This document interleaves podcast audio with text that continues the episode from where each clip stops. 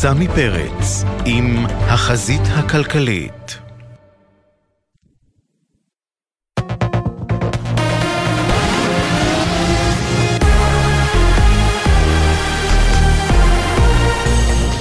גלי צהל השעה 6, שלום רב באולפן עדן לוי עם מה שקורה עכשיו. מספר רקטות שוגרו בשעה האחרונה מלבנון לעבר קריית שמונה, תל חי והסביבה. רקטה שלא התפוצצה הותרה בשטח פתוח, איש לא נפגע ולא נגרם נזק. כתבנו בצפון אדר גיציס מציין שכוחות צהל תקפו בתגובה מחסן אמצעי לחימה וכמה עמדות של ארגון הטרור חיזבאללה בלבנון. לפני כשעה זוהו כ10 שיגורים אל עבר באר שבע והפזורה הבדואית, במקביל נשמעו אזעקות גם בעוטף. לא התקבלו קריאות הן לפעילות או נפגעים. זו הפעם הראשונה מזה 3 שבועות שנשמעה אזעקה באזור באר שבע, כך מוסר כתבנו הצבאי דרון קדוש. 3 חללי צהל הובאו היום למנוחות. רב סמל מתקדם במילואים נריה שייר בן 36 מיבנה, לוחם בחטיבה 55 של הצנחנים, ורב סמל במילואים בן זוסמן בן 22 מירושלים, מגדוד 601, חטיבה 401 של הנדסה קרבית. שניהם נפלו בקרבות בצפון רצועת עזה. יהי זכרם ברוך. אלפים ליוו בדרכו האחרונה את אלוף משנה אסף חמאמי, מפקד החטיבה הדרומית באוגדת עזה, שנפל בקרב ב7 באוקטובר בדרכו לקיבוץ נירים. גופתו נחטפה לרצועה. דודתו נורית סיפרה לירון וילנסקי ביומן הערב, בנו בן ה6 היה איתו באותו הבוקר. זה אלון שהיה עם אסף באותו יום שבת בבסיס. זה אלון שאסף ב6:29 הרים אותו, הפריר אותו לאחת הקטינות, אמר לו, אלון, תהיה חזק, אני אחזור. אסף הוא אדם שאומר הנני, וגם כשבפעמים הבודדות שהוא הביא, זה היה כל כך שמחה לילדים, כי כל רגע איתו זה רגע מתוקח. בקרבות בצפון הרצועה נפל גם סמל בנימין ישוע נדהם, בן 19 מזיכרון יעקב, לוחם בגדוד 601, חטיבה 401, בחיל ההנדסה הקרבית. הוא יובא למנוחות מחר בצהריים בבית העלמין בזיכרון יעקב. טורקיה מזהירה את ישראל מהשלכות רציניות אם תפעל נגד בכירי חמאס בשטחה. גורם מודיעיני בכיר בטורקיה אמר, הזהרנו את השותפים הישראליים, אזהרות הכרחיות, כי לניסיון חיסול בכירי חמאס תהיינה השלכות חמורות. את הדברים אמר הבכיר לרויטרס בעקבות דיווח בכאן חדשות. לפיו אמר ראש השב"כ רונן בר כי ישראל תגיע לבכירים בטורקיה, בלבנון ובקטר, גם אם הדבר ייקח שנים. ידיעה שמסרה כתבת חדשות החוץ שחר קנוטובסקי. משרד החינוך מפרסם תוכנית להחזרת התלמידים לשגרה. תלמידים שפונו למלונות ישובו ללמוד באזור מגוריהם כבר בפברואר.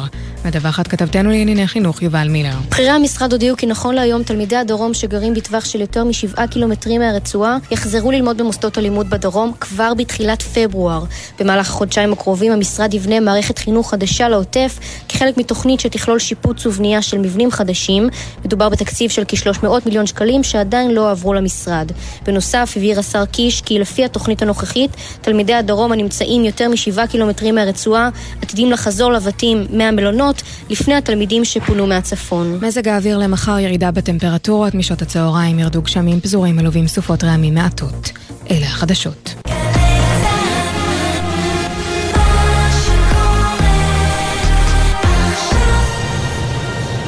בחסות הפניקס סמארט, המעניקה 3 חודשים מתנה וגם 3 חודשים דחייה בתשלום הביטוח המקיף לרכב. כוכבית 5432, כפוף לתקנון. הפניקס, חברה לביטוח בע"מ. ישראל במלחמה, עכשיו בגלי צהל, סמי פרץ עם החזית הכלכלית.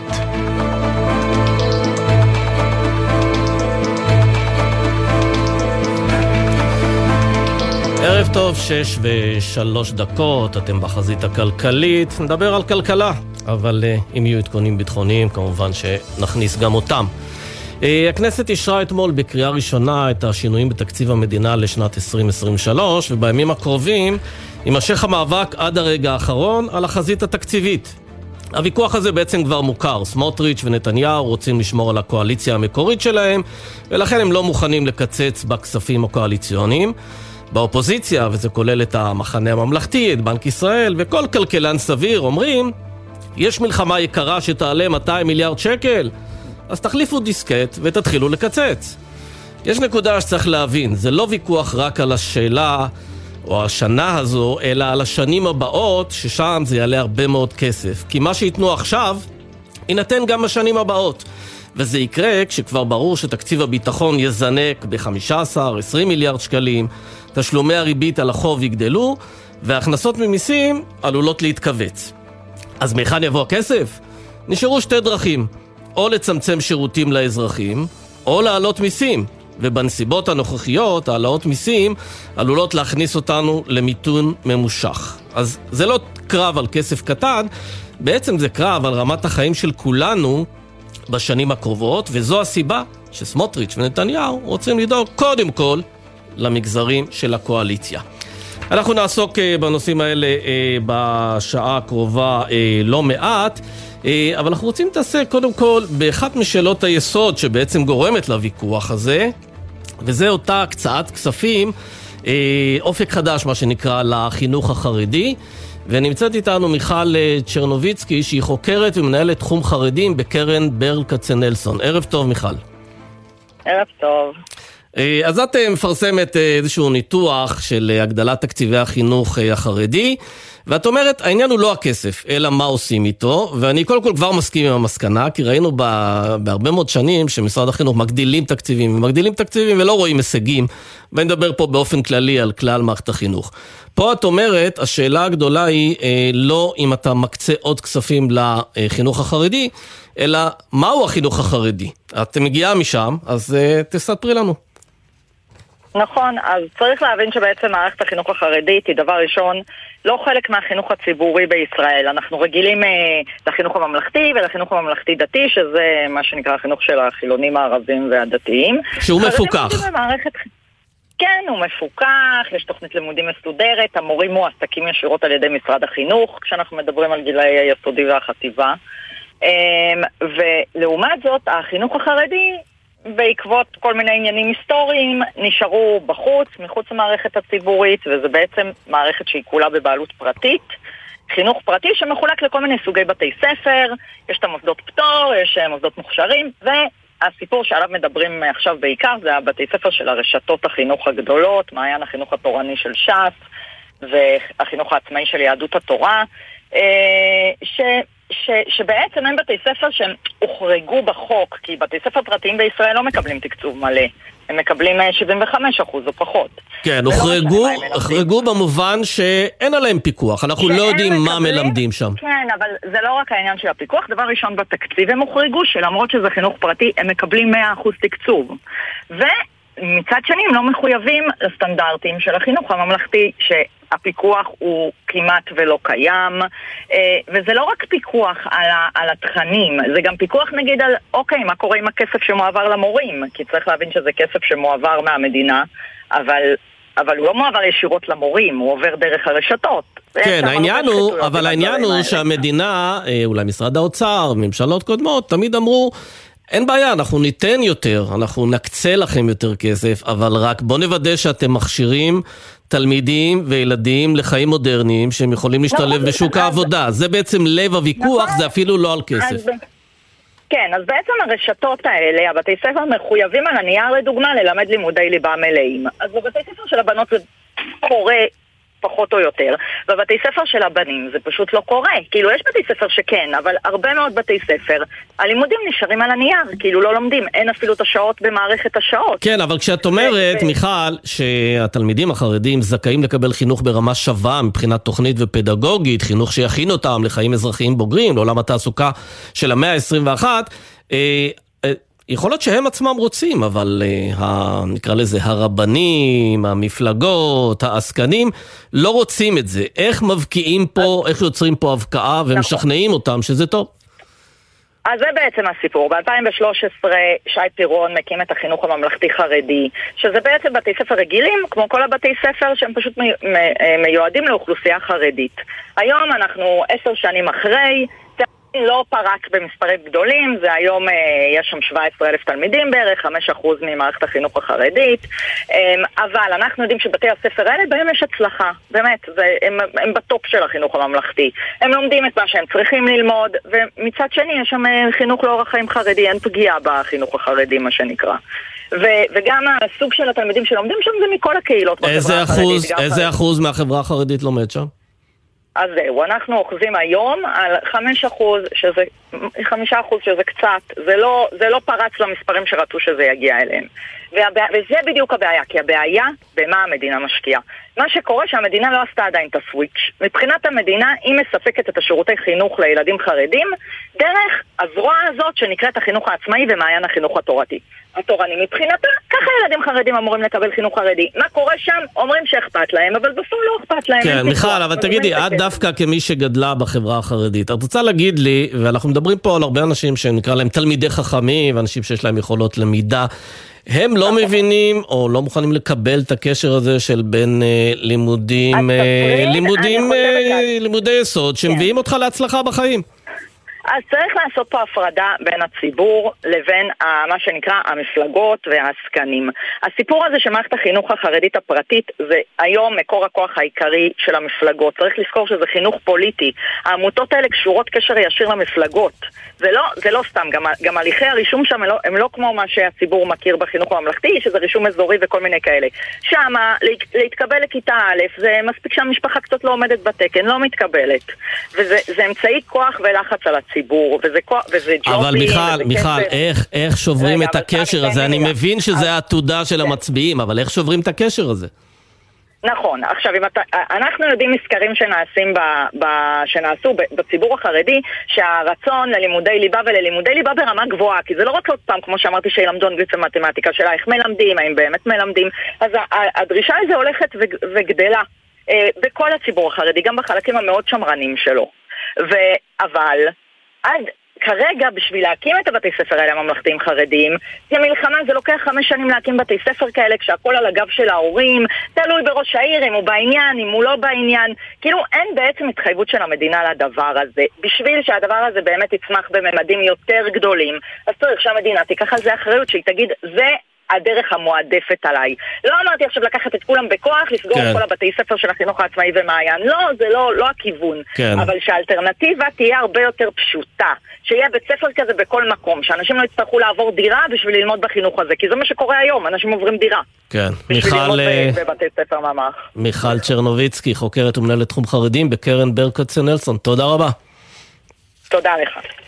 ובעניין הזה באמת היה עוד דיון סוער היום בוועדת הכספים. בוא נשמע את שר האוצר בצלאל סמוטריץ' ואז נדבר עם חבר הכנסת מוועדת הכספים.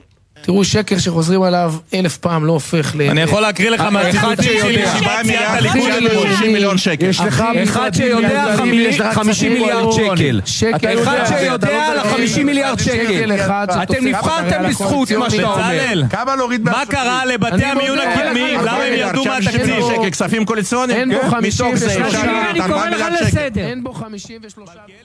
טוב, אז נגיד שלום לחבר הכנסת חנוך מלויצקי, חבר ועדת הכספים, איש הליכוד, ערב טוב. ערב טוב. האמת, אתה שומע את האינסרט הזה, קצת קשה להבין מי נגד מי, כלומר, אנחנו יודעים מי נגד מי, אבל מה הם אומרים ואיך בכלל מקדמים את הבעיה הזו, אבל אני רוצה לשאול אותך, לך די ברור שאם לא מקצצים השנה, יהיה קשה מאוד לקצץ בשנה הבאה, ושנה הבאה הולכת להיות עוד יותר קשה מבחינה תקציבית. למה דוחים את זה? למה בועטים את זה לעתיד? ממה שאני מבין את התקציב המעודכן של 2023 שסוגר לנו בעצם חודש וחצי אנחנו מאשרים השבוע בוועדת כספים.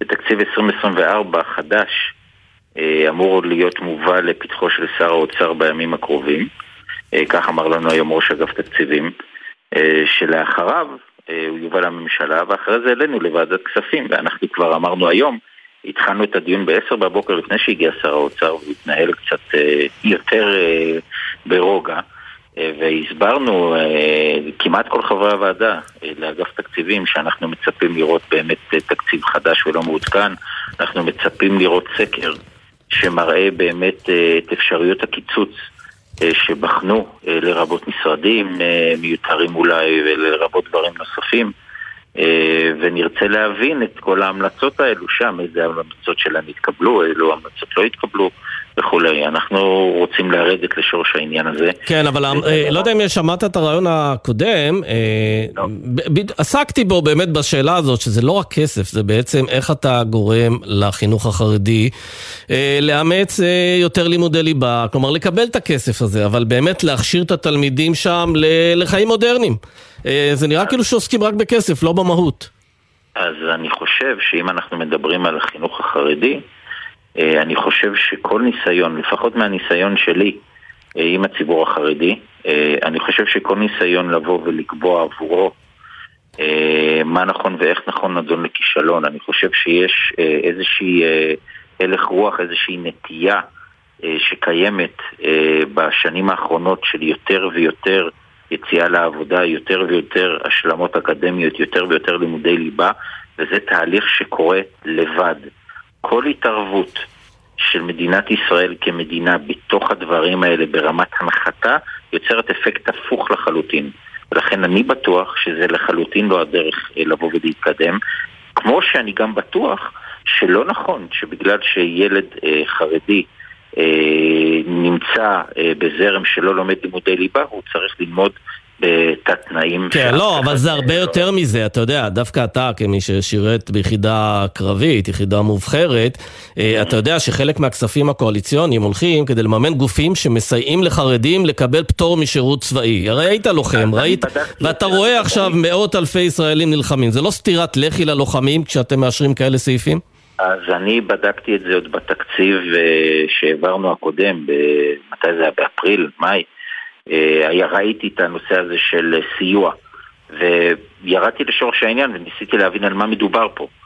ומה שהוסבר לי על ידי אנשי המקצוע, שזה בעצם גוף שעובד ביחד עם הצבא, והוא מעביר את הפרטים של מי לומד ובאיזה ישיבה לצבא, וגם מעביר מי לא לומד. זאת אומרת, זה איזשהו גוף שקיים כבר המון המון, עשרות שנים הוא קיים, ומשיקולים כאלה ואחרים שלא הצלחתי לרדת לעומק שלהם, הוא נשאר כל פעם במסגרת הכספים הקואליציוניים ולא עובר בבסיס. כן, תגיד, חבר כנסת מלויצקי, אתה יודע, התחושה היא שאחרי שראש הממשלה אמר שלא עושים פוליטיקה בזמן מלחמה, זה נראה שהליכוד והקואליציה היסודית הזו, המקורית שלו, כל הזמן עושה פוליטיקה, וזה נשמע שהמשמעת הקואליציונית עכשיו סביב הנושא הזה של אי קיצוץ הכספים הקואליציוניים, מבוסס על זה שאתם כרגע מכוונים לזה שהממשלה הזו תצליח לשרוד את המחדל החמור של אירועי ה7 באוקטובר. זוהי בעצם משימת העל של הקואליציה המקורית? אנחנו שורדים ולא משנה מה ולא משנה מי? אז קודם כל אני לחלוטין לא מקבל את הניתוח הזה. אני יכול להגיד לך שמבחינתנו כחברי ועדת כספים מטעם הליכוד שדיברנו בינינו, אז די ברור לנו שכרגע, מכיוון שיש המון המון אנשים שמצפים וצריכים את הכספים הללו של עד סוף 2023, אנחנו את הדבר הזה נעביר כמה שיותר מהר. יחד עם זאת, את הנושא של התקציב החדש של 2024, שהוא המשמעותי, הרבה יותר משמעותי גם מבחינת הגדלת הגירעון ומבחינת הגדלת יעד התקציב וכולי.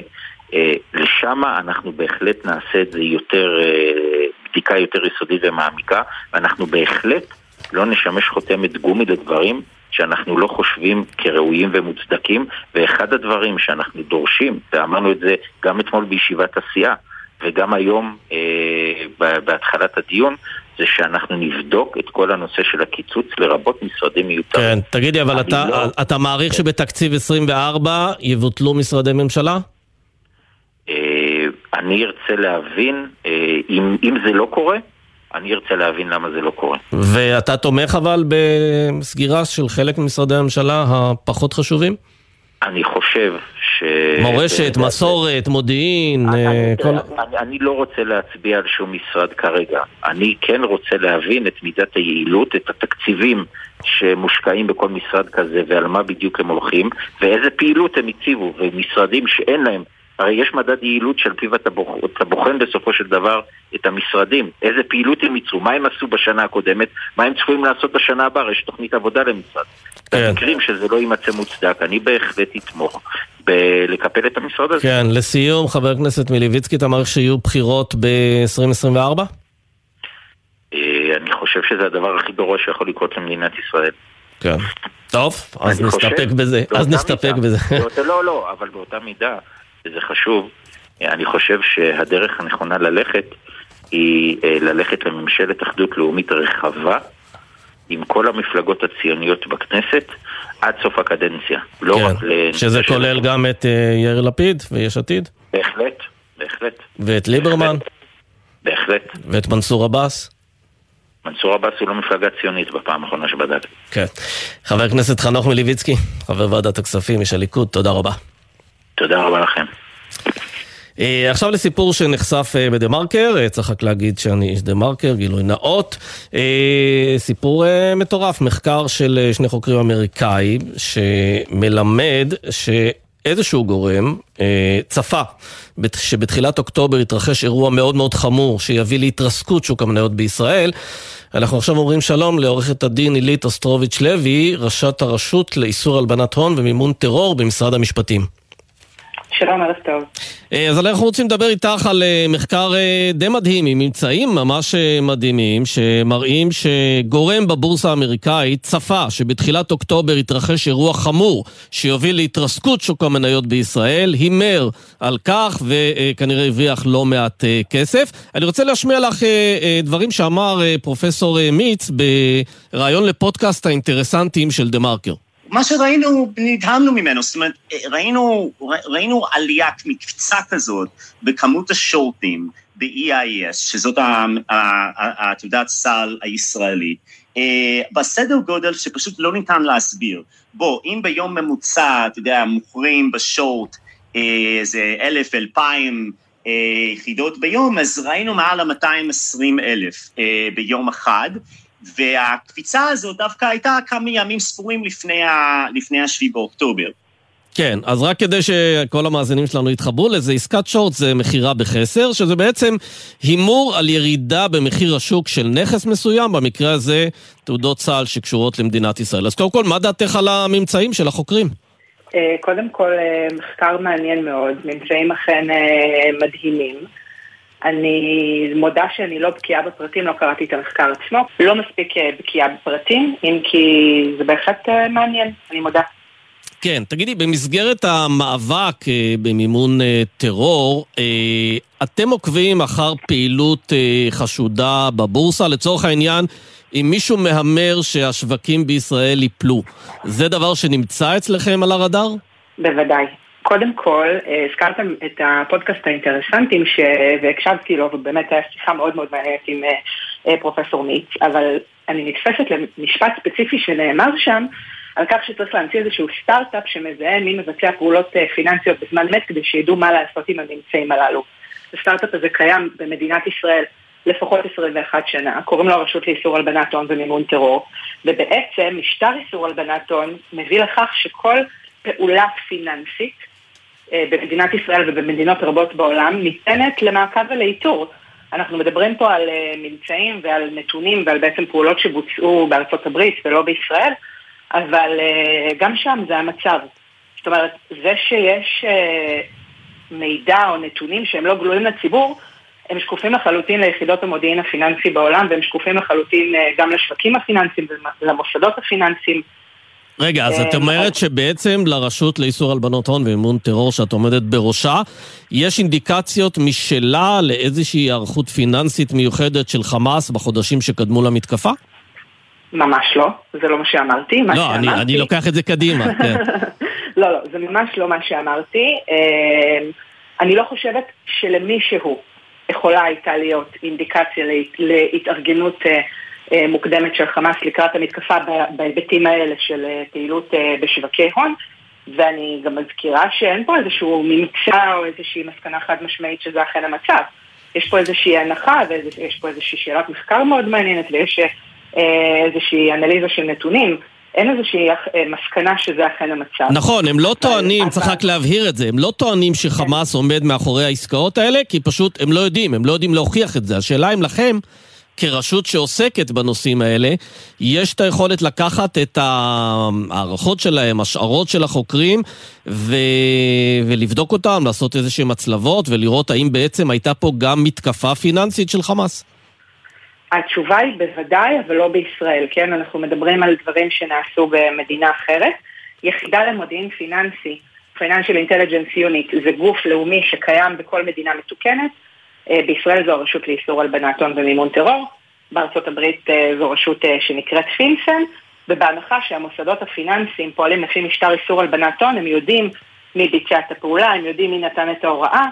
גופי המודיעין הפיננסי וגופי החקירה בהחלט יכולים להתחקות אחרי כל פעילות פיננסי שהיא, בטח בגופים מוסדרים. העניין הוא אבל שיש לכם שיתופי פעולה עם רשויות מקבילות בעולם, אתם פוגשים אותם, אני מניח, בכנסים, אתם מתאמים איתם.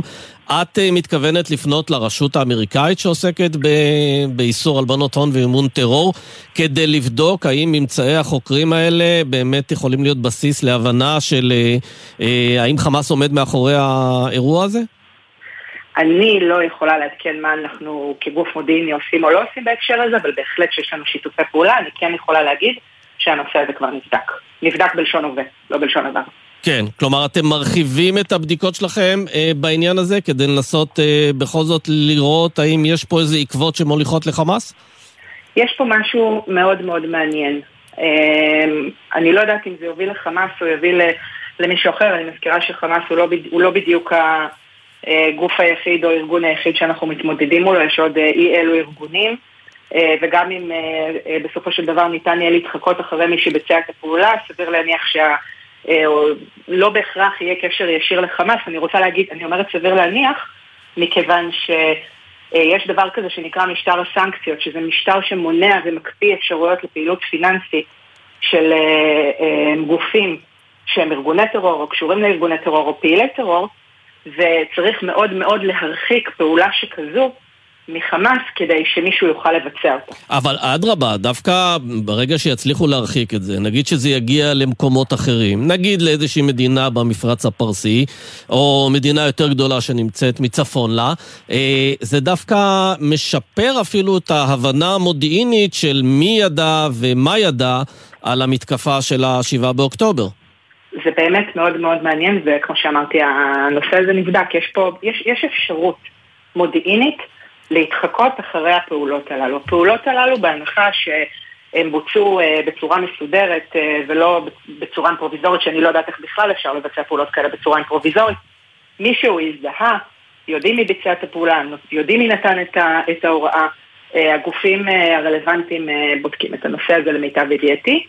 אני לא יכולה להגיד מעבר לזה. כן, טוב, זה באמת אמירה מעניינת. אני רוצה לשאול אותך בהקשר למלחמה נגד חמאס ולהחלטת הקבינט הביטחוני, בעצם לשלול את היכולות השלטוניות והצבאיות של חמאס, זה אומר בהכרח גם מאבק כלכלי. יש פעולות שאתם מתחילים לעשות נגד חמאס שלא עשיתם עד כה, חוץ כמובן העובדה שישראל במשך הרבה מאוד שנים אפשרה העברת מזוודות דולרים לחמאס? בהחלט. יש הרבה מאוד פעולות שמבוצעות ביתר שאת מאז תחילתה של מלחמת חרבות ברזל, מאז 7 באוקטובר.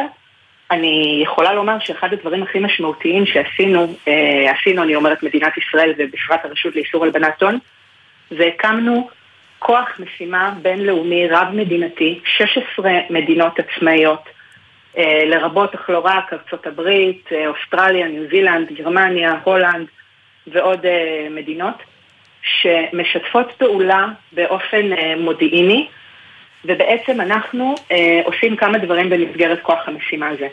אחד הדברים הכי משמעותיים שאנחנו עושים זה להפיץ את משטר הסנקציות הישראלי, ההכרזות הישראליות, שזה משטר מאוד מאוד אפקטיבי. הגוף במדינת ישראל שאחראי על ההכרזות, על משטר ההכרזות, המשטר שבעצם מתיימר או מנסה למנוע פעולות פיננסיות ולהקפיא פעולות פיננסיות של גופים שקשורים לארגוני טרור. הגוף שאחראי על המשטר הזה במדינת ישראל הוא המטה, למטה ללוחמה כלכלית בטרור, ושר הביטחון הוא זה שמכריז על ארגונים ופעילים שקשורים לארגוני טרור. ואנחנו בעצם באמצעות כוח המשימה הזה מפיצים את משטר הסנקציות הישראלי שמחייב רק את מדינת ישראל. כן, אבל את יודעת, אי אפשר שלא לתהות, ורק עם זה אם אפשר לסיים, האם המשטר הזה היה אפקטיבי כל זמן שישראל אפשרה העברת מזוודות דולרים מקטר לחמאס? כלומר, אני מניח שעכשיו כבר לא יאשרו את זה, אבל השאלה אם העולם מתייחס ברצינות כשאנחנו מאפשרים העברת כסף לחמאס. אני לא יודעת להתייחס בצורה פרטנית לנושא של העברת המזוודות, מכיוון שאנחנו לא היינו חלק מהעניין הזה. אני כן יכולה להגיד לך שמשטר ההכרזות הישראלי הוא מאוד מאוד אפקטיבי. אחד הקשיים, אחד האתגרים הוא שלא כל מדינות העולם מצייתות, הן לא מחויבות לציית למשטר הזה, ועכשיו באמצעות כוח המשימה שהרשות לאיסור הלבנת הון הקימה עם רשויות לאיסור הלבנת הון במדינות אחרות, אנחנו נוכל להפיץ את המשטר הזה ולגרום למדינות אחרות וסקטורים פיננסיים במדינות אחרות בעצם לחסום, להקפיא ולמנוע פעולות של ארגוני טרור ושל גורמים שקשורים לארגוני טרור. יפה. טוב, אז אנחנו נצטרך לעקוב אחר העניין הזה. עורכת הדין אילית אסטרוביץ' לוי, תודה רבה לך. תודה רבה, ערב טוב. ערב טוב. אתם מאזינים לגלי צהל. היום יצאנו מבית הספר להתנדב במטעים ועזרנו לחקלאים. היום יצאנו מבית הספר להתנדב באריזת ציוד למשפחות המפונים. שלום, אני דפנה, מחנכת כיתה ומורה לאנגלית כבר 20 שנה. בימים האלה, השיעור הכי חשוב שאנחנו יכולים ללמד את התלמידים שלנו הוא שיעור בערבות הדדית ובאחדות. לכן משרד החינוך הקים את מיזם ההתנדבות הלל, הנוער למשימות לאומיות, המחבר בין בני נוער מתנדבים לבין ארגונים הזקוקים למתנדבים. לפרטים ולתאום התנדבות, ייכנסו לאתר משרד החינוך. התלמידים שלנו, גאווה ישראלית. המלחמה שינתה את המציאות הכלכלית והעסקית שלנו. לכן משרד האוצר ורשות המיסים קידמו מתווה פיצויים רחב וכיף הנותן מענה לכל העסקים במדינה. הפיצויים ישולמו לעומדים בקריטריונים לפי עומק הפגיעה והיקף הפעילות העסקית. עסקים ביישובי ספר, עסקים ביישובים הנתונים להגבלות מחמירות וממושכות, ושאר העסקים ברחבי הארץ. למידע על מתווה הפיצויים ולהגשת תביעה, ייכנסו לאתר רשות המיסים. יחד ננצח, ונמשיך להניע את גלגלי המשק במלחמה ובשגרה. בימים כאלה אין דבר יותר מרגיע מקולה של אמא. גלי צהל מחבקת את האמהות במתכונת מיוחדת של קולה של אמא. כמו אהבה של אמא. כל יום בראשון עד רביעי ב-11 בבוקר ובשישי ב-10 בבוקר עם ניידת השידור מבסיסים ברחבי הארץ. גלי צהל פה איתכם, כל מקום, כל הזמן. עכשיו בגלי צהל, סמי פרץ עם החזית הכלכלית. אז בזמן שאנחנו עסוקים בהצהרות שלנו, העולם עוסק בענייני אקלים. ועידת האקלים של האום נערכת בימים אלה בדוביי. כתבתנו לענייני סביבה, ענבר פייבל, מה קורה שם? שלום סמי, אז כן, ועידת האקלים הבינלאומית של האום נפתחה בסוף השבוע. במקור הייתה אמורה להישלח אליה לדוביי משלחת ישראלית גדולה במיוחד, עם כ-1,000 משתתפים, כולל ראש הממשלה נתניהו ושרים רבים. כמובן שבעקבות המלחמה כאן בארץ אנחנו עסוקים בדברים אחרים, ונשלחה לאיחוד האמירויות משלחת מצומצמת בהשתתפות מנכ"ל המשרד להגנת הסביבה גיא סמט. גם נשיא ארצות הברית ג'ו ביידן ויתר על ההשתתפות בעקבות המלחמה והמאמצים לשחרור החטופים משבי חמאס. עוד לפני פתיחתה, המון ביקורת הועברה על הוועידה, משום שמי שעומד בראשה הוא סולטן אל-ג'אבר, שהוא שר התעשייה והטכנולוגיה של איחוד האמירויות הערביות, וגם המנכ"ל של חברת הנפט הלאומית של אבו דאבי. בנוסף, איחוד האמירויות ממשיכה להעלות את תפוקת ייצור הנפט שלה, בניגוד למסקנת האום, שעל פיה יש לצמצם את ייצור הנפט. ועידת האקלים מתכנסת בכל שנה עם ראשי מדינות כדי לדון על העמידה ביעדים להפחתת פליטות גזי חממה. אתמול פורסם בגרדיאן כי נשיא הוועידה אמר שאין ראיות מדעיות לכך שעלינו להפסיק להשתמש בדלקי מאובנים כדי לבלום את ההתחממות הגלובלית, אמירה קצת הזויה. בקיצור, את הוועידה השנה אופפת תחושה חזקה של גרינווש, זאת אומרת, מסג שווא של שמירה על הסביבה, במסווה של המשך הזיהום ופגיעה במאמצים להתמודדות עם משבר האקלים.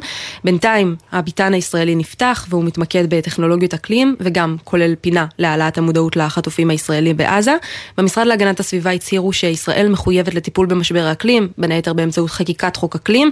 בינתיים, על הנייר, תהליך חקיקת חוק האקלים נעצר, אחרי שהוא אושר בוועדת השרים לענייני חקיקה, ובשנה שעברה כמות פליטות גזי החממה של ישראל עלתה ב3.5%. אז בפתיחת עצרת המנהיגים בכנס, צ'ארלס השלישי, מלך בריטניה, ביקש מהמשתתפים לפעול עכשיו. אלו מסרים שנשמעים בוועידה בכל שנה, ואנחנו נחכה לראות האם השנה, בשנה ה-28, יהיה ביטוי ממשי לאמירות הללו. אז זה הנקודה, הרי תמיד יש נטייה להגיע עם הרבה מאוד ציפיות לוועידות האלה, ואז כולם יוצאים מאוכזבים, כי כשאתה בודק האם אתה מתקדם ביחס לוועידה של שנה שעברה, ומצליח לקדם את היעדים, הרבה מאוד מדינות לא מצליחות לעמוד, אגב, כולל ישראל. נכון, זה בדיוק מה שראינו השנה, עלייה בכמות פליטות גזי החממה, למרות שאנחנו כל הזמן מדברים כמה חשוב להפחית את פליטות גזי החממה בשביל לבלום את משבר האקלים. כן, שזה גם אומר שאנחנו לא עומדים ביעד של ייצור 10% מהחשמל שלנו מאנרגיות מתחדשות, הבטחנו בזמנו שזה יהיה ב-2020, לא קרה. נכון, אנחנו לא עומדים ביעדים האלה, למרות זאת הוועידות האלה ממשיכות להתקיים בכל שנה, להציב עוד יעדים, לבדוק אם אנחנו עומדים ביעדים האלה, ובדרך כלל לגלות שלא. כן, ומה שעוד מעניין, אנחנו היינו רגילים בשנים האחרונות, שהרבה מאוד ישראלים נוסעים חופשי לדובאי, פתאום יש היום אזהרת מסע כזו, שלרוב העולם אני חושב שקשה לנסוע, לרוב המדינות נהיה יותר מסוכן, כולל מדינות מערב אירופה, וזו הסיבה שהביטן הישראלי שם, הוא פועל תחת העניין הזה של משבר עזה, חטופים וניסיון של ישראל להעלות את המודעות. כן, כמובן כל ההשתתפות הישראלית בוועידה היא בצל המצב, בצל המלחמה, אפשר להתחמק מזה. הזכרנו שיש שם בביתן הישראלי ממש עמדה עם תמונות של החטופים להעלאת המודעות, אז זה ככה מתקשר. וכשעוברים שם כל משתתפי הוועידה ליד הביתן שלנו, יש עוצרים, שואלים שאלות וכאלה, אנחנו תכף אולי נפנה את השאלה הזו למנכ"ל המשרד להגנת הסביבה, אני חושב שהוא כבר איתנו, אז קודם כל נודה לך, ענבר פייבל, ונגיד ערב טוב לגיא סמט, מנכ"ל המשרד להגנת הסביבה. ערב טוב. אז קודם כל, עוד לפני שנדבר על אקלים, תן לנו ככה איך זה נראה שם, בימים כאלה של גם של מלחמה בעזה, של סיקור תקשורתי מאוד מאוד אינטנסיבי, שחלקו עוין כלפי ישראל ומשבר החטופים. איך זה נראה שם להיות בביתן ישראלי? אז דבר ראשון, הגעתי ביחד עם משלחת הנשיא, בראשות הנשיא וגם ראש המל"ל, והם התקבלו בסבר פנים מאוד יפות על ידי האמירתים. האמירתים רוצים שהישראלים יגיעו לכאן, הם מתייחסים אלינו באופן מאוד יפה. הנושא הפלסטיני קיים במסגרת הוועידה, זה לא שהוא לא קיים לגמרי, גם הייתה הפגנה מול הביטן, אבל היא לא מפריעה לפעילות השוטפת שלנו, אנחנו פתחנו את הביטן, חשבנו שזה נורא חשוב שנהיה שם, יש לנו איתנו חברות מעוטף עזה, 4 חברות שמציגות טכנולוגיה ישראלית, innovation, כמו שאנחנו כולנו יודעים מה אנחנו יודעים להביא לעולם, מראים את הטכנולוגיה הישראלית, ביטן ישראלי, באים אליו שרים מקנדה, מקוסובו היום, הרחתי אותו והראיתי לו את אותו פינת הנצחה שקיימנו במסגרת הביטן, עם ספר של החטופים, ועברנו עליו ודיברנו על מה קורה, עם מפעלים, אחד המפעלים מתעניינים, שואלים שאלות, זה מעסיק אותם, או שככה בנימוס כזה? ככה, קודם כל אנשים באים בשביל השיח עם ישראל, ולפעמים גם לראות קצת טכנולוגיה ישראלית, אבל אחרי זה כן, שאתה עומד מול מישהו, ואתה אומר לו, תראו, המפעל הזה UBQ, טכנולוגיה ישראלית שמטפלת בפסולת, 2 עובדים של המפעל נרצחו בהתקפת הטרור הזאת, אנשים לא יכולים להישאר אדישים, כשאתה רואה את התמונות, ואתה מראה לבן אדם תמונה באלבום, ואתה אומר לו, הנה, זה האזרח הזה חטוף והילד שלו שוחרר, אבל הוא עדיין האבא בעזה, אז שואל אותי אותו שר, רגע, אבל הוא בעזה, הוא פשוט לא מבין את הסיטואציה, כן? ואתה אומר לו, כן, זה שם, אז יש חשיבות, קודם כל לזה שישראל לא נעלם. הגענו אמנם במשלחת די מצומצמת, מבחינת המשרד להגנת הסביבה, הגיע כאן עם 5 אנשים, זה המשלחת הכי קטנה העבר, אבל חשבנו ש... זה מה שצריך להיות. יש אגב, חששו הרי מאירועים שיהיו הפגנות, אירועים אנטי-ישראלים שם, אתה רואה שם אירועי מחאה נגד ישראל, או בעד הפלסטינים? היה אירוע מחאה שבו הם הניפו דגלי אבטיח, שמזכירים למישהו את הפלסטינים, אני לא יודע למה, אבל מצד שני, זה לא גורם לנו לא להצליח לעבוד, וכן, זה נוכח, זה לא שזה לא קיים לחלוטין, אי אפשר להתעלם מזה, זה גדול. כן. טוב, אז בוא נדבר, אנחנו גם במדינה שהיא מדינה ערבית בסוף של דבר. אז בוא נדבר על אקלים. מה הבאתם לשם מבחינת מסרים? הרי כשמסתכלים על ישראל, ישראל מכורה לדלקים מזהמים, אנחנו לא עומדים ביעדים של ייצור חשמל מאנרגיות מתחדשות. מה יש לנו להציג טוב שם?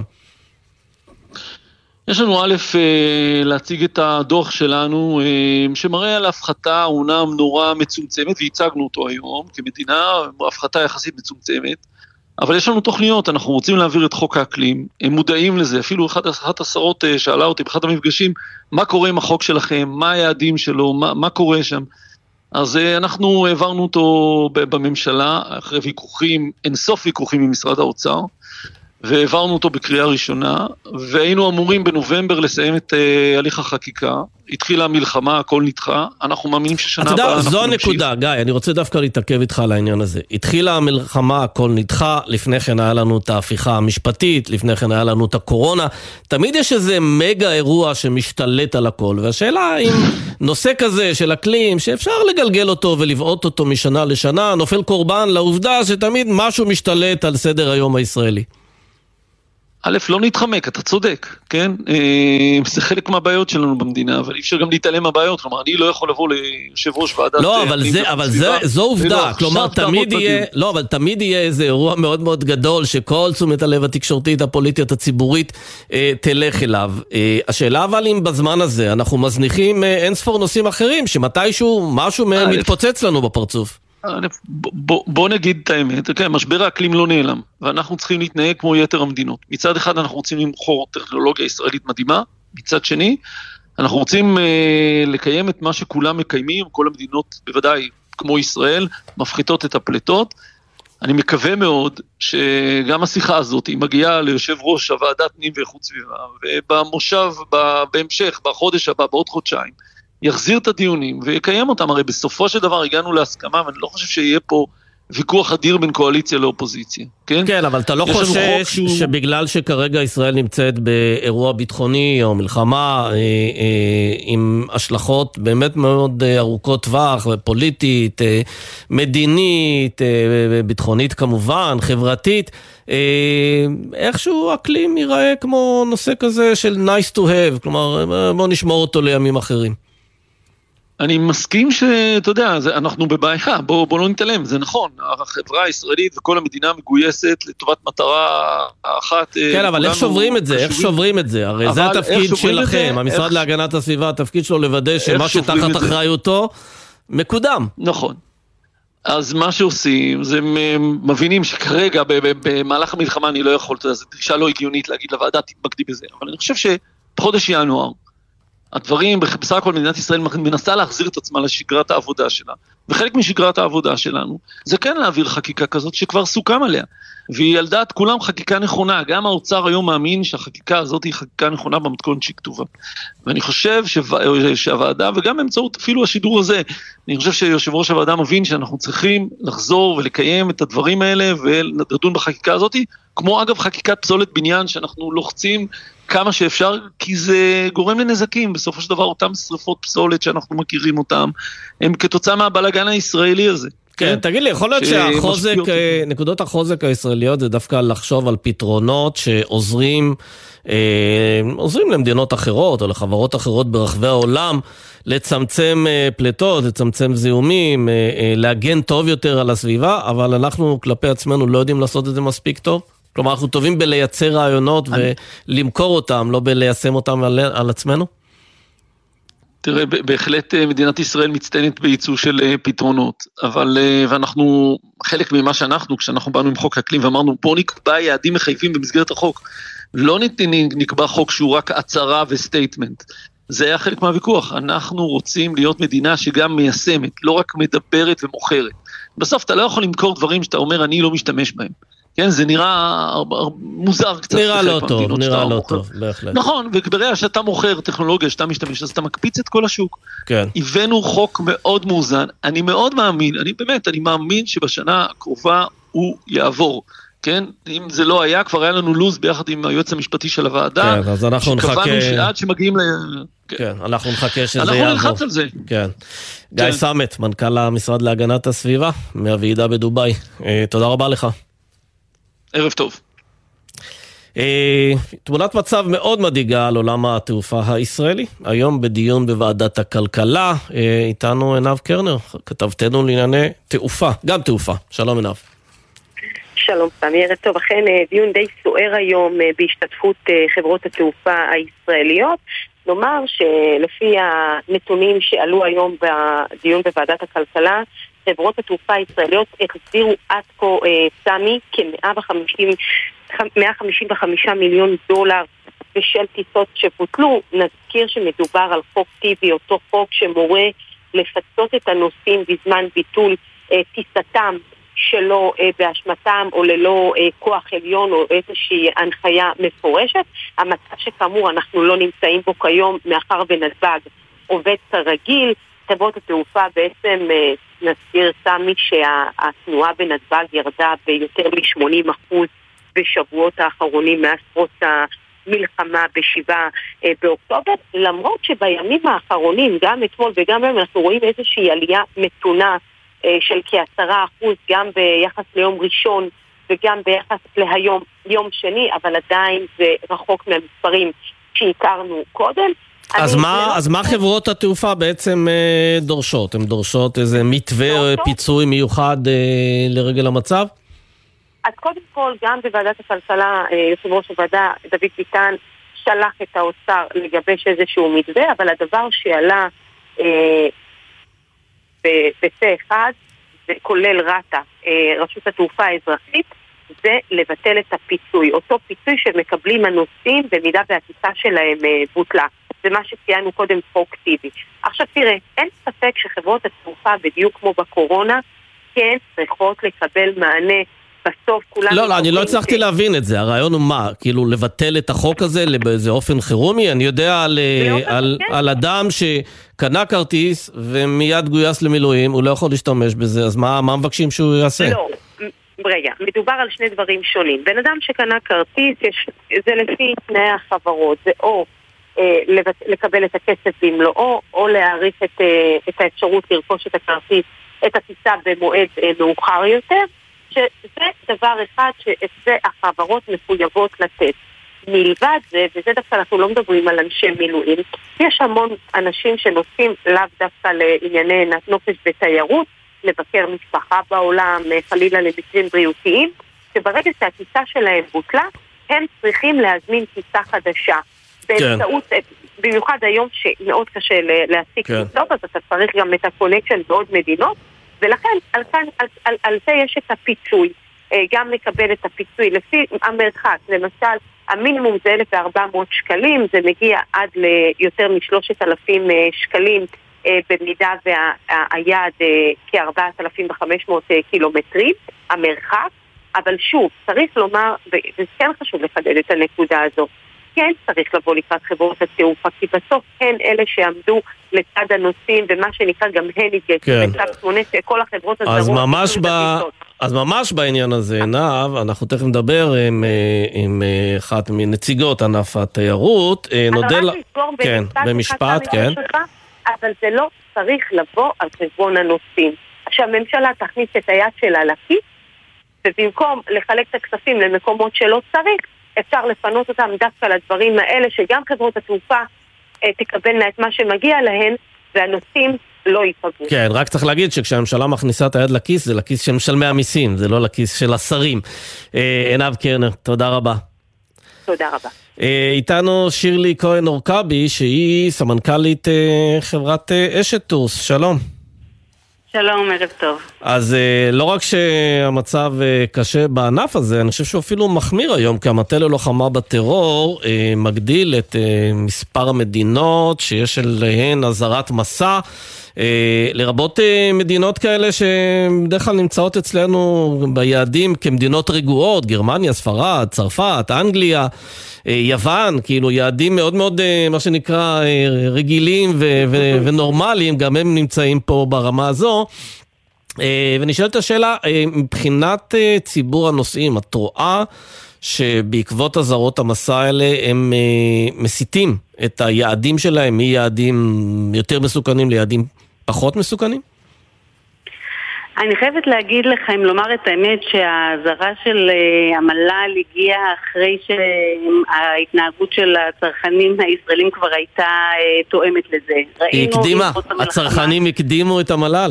בדיוק, מבחינת הביקוש, מבחינת האטרקטיביות של היעדים האלה. בעצם עם פרוץ המלחמה ראינו עצירה של ענף התיירות, בוודאי התיירות הנכנסת, אבל גם התיירות היוצאת. חברות התעופה הזרות, כאמור, רובן נפסיקו לטוס, וגם בכלל הישראלים לא רצו, זה לא הייתה אווירה. אין חשק לטוס, כן. חוששים, במילואים, מישהו מבני המשפחה נמצא בצבא, אז פחות כיף לנסוע. כל שילוב הגורמים, כל באמת ראינו בשבועיים האחרונים איזושהי התאוששות עם החזרה של, כמו שראית, המסעדות, בתי הקפה, הקניונים. אז גם ראינו פתאום קצת איזושהי התעניינות שוב, אבל מבחינת יעדים, אז המלחמה, אני חושבת שאפשר לחלק את זה בעצם לשלוש קטגוריות. יש את המדינות המוסלמיות שיורדות לגמרי מהמפה. עם טורקיה ראינו 23 פתאום התקרבות ביחסים, וזה הפך לחזר להיות איזשהו יעד אטרקטיבי, ירדה לגמרי מפת התיירות. כנ"ל מצרים, ירדן, בחרין, כן. מרוקו אפילו, וגם, אתה יודע, גם הסכמי אברהם, אנחנו רואים שהם נכנסים בעזרת המסע. כן, ואחרי שהאיחוד האמירויות היה אחד היעדים הכי פופולריים בשנתיים האחרונות. נכון מאוד. ולגבי המדינות שציינת, מערב אירופה, שאנחנו, אז הישראלים, צריך להבחין בין ההתנהגות ברחוב, שהיא מרתיעה, היא מרתיעת הישראלים, ההפגנות.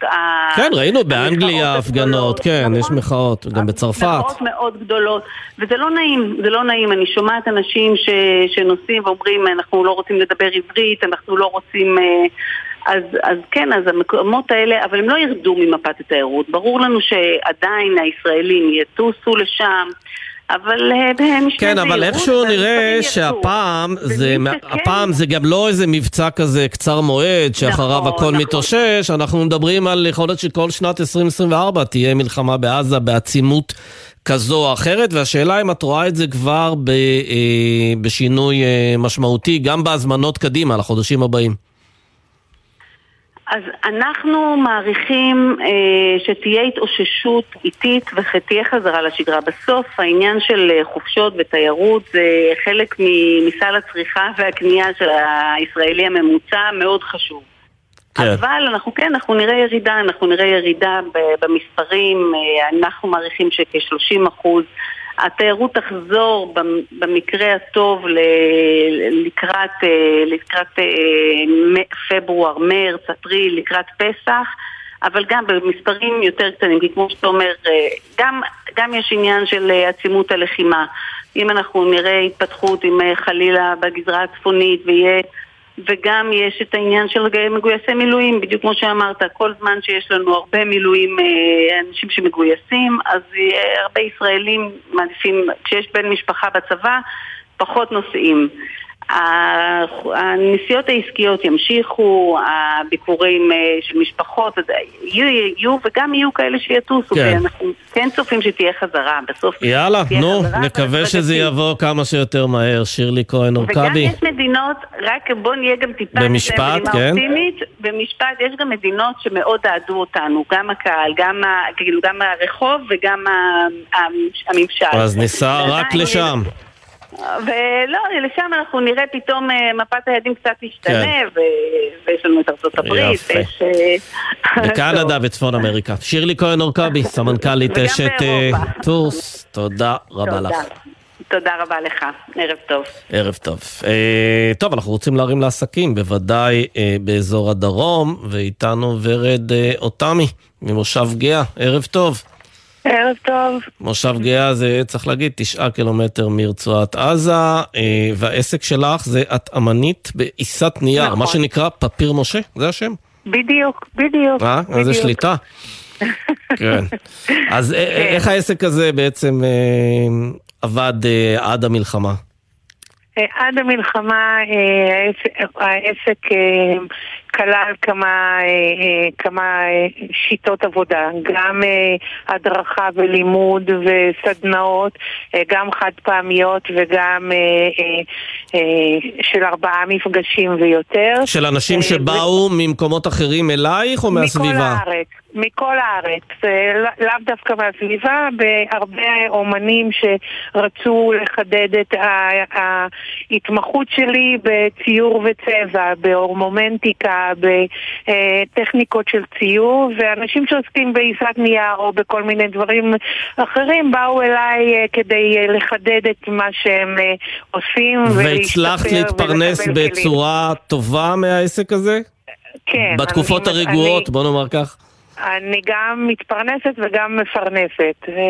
אנחנו מתפרנסים, זה העסק היחידי שמפרנס אותנו בבית כרגע. כן, ואז הגיעה המלחמה וכמובן העסק נסגר, ואני מניח שגם קשה יותר ליצור בתקופות כאלה, זה די ברור. אז מה עשית בכלל? קודם כל נשארת במושב או שעברת למקום אחר? לא, אז החודש הראשון היה מאוד מבולבל, אנחנו ממש ראינו את הכל מתרחש לנו מול העיניים, והחודש הראשון היה מאוד מבולבל והסתובבתי בארץ חסרת אונים, השתקעתי בעיקר במשאבי שדה, שזה קיבוץ בדרום, ואח שלי גר שם, והם ערכו אותי וניסו לתמוך בי ולעודד את רוחי. במיוחד מי שעוסק הרבה בצבע פתאום, והכל שחור, מאוד קשה לחזור לעבודה ולהכניס צבע.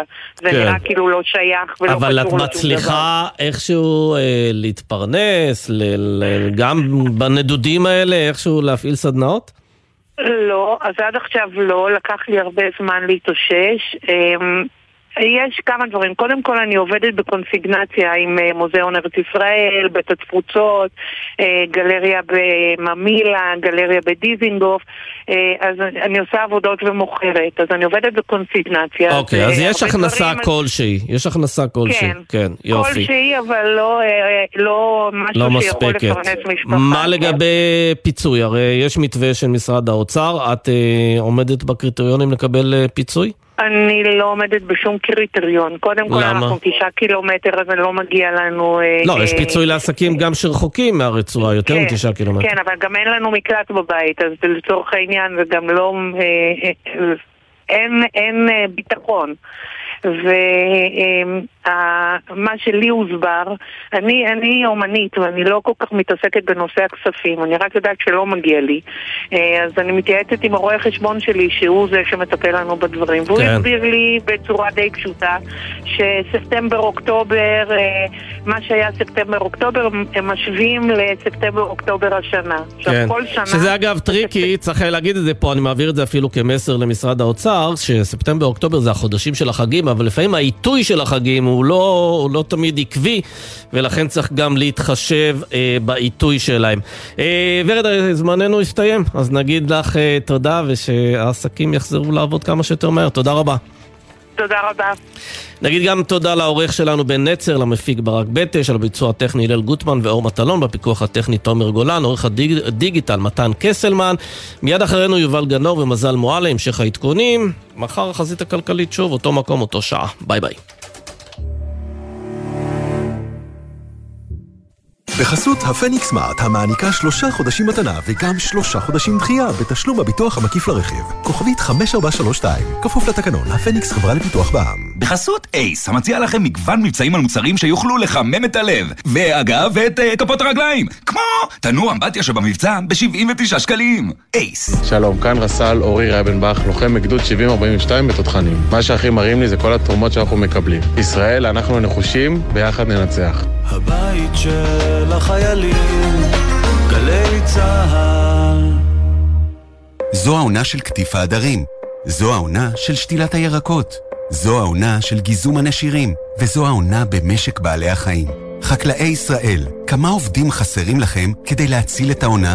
ספרו לנו על צורכי המשק שלכם, ואנחנו במשרד החקלאות נדאג לכם לידיים עובדות. מלאו עכשיו טופס באתר המשרד. יחד נציל את העונה ויחד ננצח. מגיש משרד החקלאות ופיתוח הכפר. אקדימה, לימודי המשך, בר אילן. באתר אקדימה ריכזנו למענכם יותר מ-200 קורסים, לימודי תעודה והכשרה. אתר חדש, מתקדם ונוח לחיפוש. חפשו בגוגל אקדימה. גם בתקופה זו מפעל העלייה אינו פוסק לרגע, וישראל מתברכת באלפי עולים חדשים שמגיעים ארצה. כמו כולנו, ואולי יותר, גם העולים זקוקים ליד מחבקת ולאוזן קשבת. שימו לב לעולים החדשים וכוונו אותם למוקד של משרד העלייה והקליטה, מסיוע ממשלתי ועד לתמיכה נפשית וליווי לעסקים, בכל שעה, בכל מקום ובמגוון שפות. כוכבית 2994, משרד העלייה והקליטה ומערך ההסברה הלאומית. גלי צהל מברכת את השבים והשבות. רואים את התמונות של החטופים ששבים היום הביתה. זה ילדים שגדלו אצלי בבית. שהגיע לבית החולים, הדבר הראשון שהיא ביקשה זה לשתות מצנבים ולאכול בייגלה. אנחנו פונים אליך, שמואל רודנסקי. רגע, אני שומע את המשקרה שלי, שנייה. שמואל, חברים מהקיבוץ, מזהים, רואים במסך. כששאלנו אותה, את היית בטוחה שתחזרי? והיא אמרה, בוודאי, ידעתי שאני אחזור. כל תושבי אופקים פה מצפים ומייחלים לשובם של כל החטופים, ילדים, מבוגרים, וכולם עם דגלי ישראל. התאום המעלית בריצה קלה לתוך זרועות פתוחות ומחבקות של כל בני המשפחה שחיכו להם. זה היה הרגע שאני חושבת שאני לא אשכח. מצפים לכולם בבית. גלי צהל, כל מקום, כל הזמן. מיד אחרי החדשות